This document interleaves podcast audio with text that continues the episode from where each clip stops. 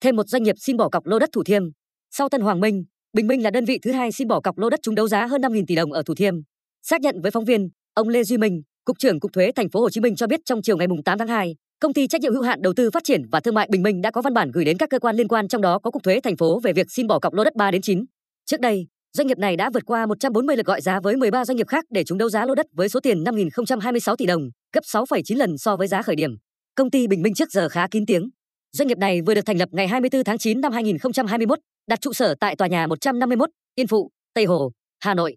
Người đại diện theo pháp luật là bà Thân Thị Liên, sinh năm 1992. Công ty ban đầu có vốn điều lệ 100 tỷ đồng, đến ngày 3 tháng 12 năm 2021 tăng vốn lên 200 tỷ đồng. Theo ông Lê Duy Minh, đến chiều nay, hệ thống quản lý của cơ quan thuế vẫn chưa nhận được tiền sử dụng đất của hai doanh nghiệp còn lại chúng đấu giá đất tại khu đô thị mới Thủ Thiêm, thành phố Thủ Đức. Trước đó, hôm 6 tháng 1, Cục thuế thành phố Hồ Chí Minh đã ra thông báo gửi đến 4 doanh nghiệp trúng đấu giá bất động sản tại khu đô thị mới Thủ Thiêm phải đóng lệ phí trước bạ và 50% tiền sử dụng đất trong 30 ngày từ khi có thông báo, tức ngày 6 tháng 2. Số tiền sử dụng đất còn lại phải được nộp chậm nhất trong 90 ngày kể từ khi có thông báo, tức ngày 6 tháng 4. Nếu quá thời hạn trên, ngoài tiền sử dụng đất phải nộp, doanh nghiệp phải đóng thêm tiền chậm nộp. Số tiền trên được tính bằng cách lấy số ngày chậm nộp nhân 0,03% lãi mỗi ngày.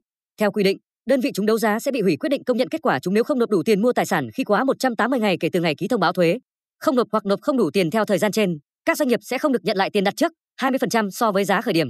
Tuy nhiên, công ty Ngôi sao Việt thuộc tập đoàn Tân Hoàng Minh đã gửi tâm thư xin bỏ cọc lô đất 3 đến 12 vào ngày 10 tháng 1. Đến ngày 28 tháng 1, công ty này gửi văn bản chính thức xin đơn phương chấm dứt hợp đồng mua bán. Theo luật đấu giá tài sản, hủy hợp đồng sẽ dẫn đến hủy kết quả đấu giá.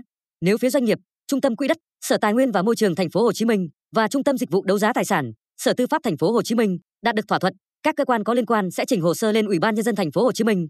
Sau khi xem xét, Ủy ban nhân dân thành phố sẽ ban hành quyết định hủy công nhận kết quả trúng đấu giá trước đây. Việc có tổ chức đấu giá lại lô đất này hay không, theo nguồn tin tại Trung tâm Dịch vụ đấu giá tài sản thành phố Hồ Chí Minh, sẽ phụ thuộc vào quyết định của chính quyền thành phố. Thành phố Hồ Chí Minh không nhất thiết phải tổ chức đấu giá lại lô đất 3 đến 12 giây, người này nói thêm. Động thái xin bỏ cọc của Tân Hoàng Minh và Bình Minh, theo các chuyên gia, một mặt có nguy cơ khiến đấu giá đất trở thành kẽ hở thổi giá tài sản tăng nhanh, làm lợi cho nhóm lợi ích thiểu số. Mặt khác, hoạt động đấu giá đất đang quát sâu thêm nghịch lý nhà nước mong đấu giá cao để thu tiền về cho ngân sách nhưng lại lo giá ảo làm nhiễu loạn thị trường, tác động tiêu cực đến nền kinh tế.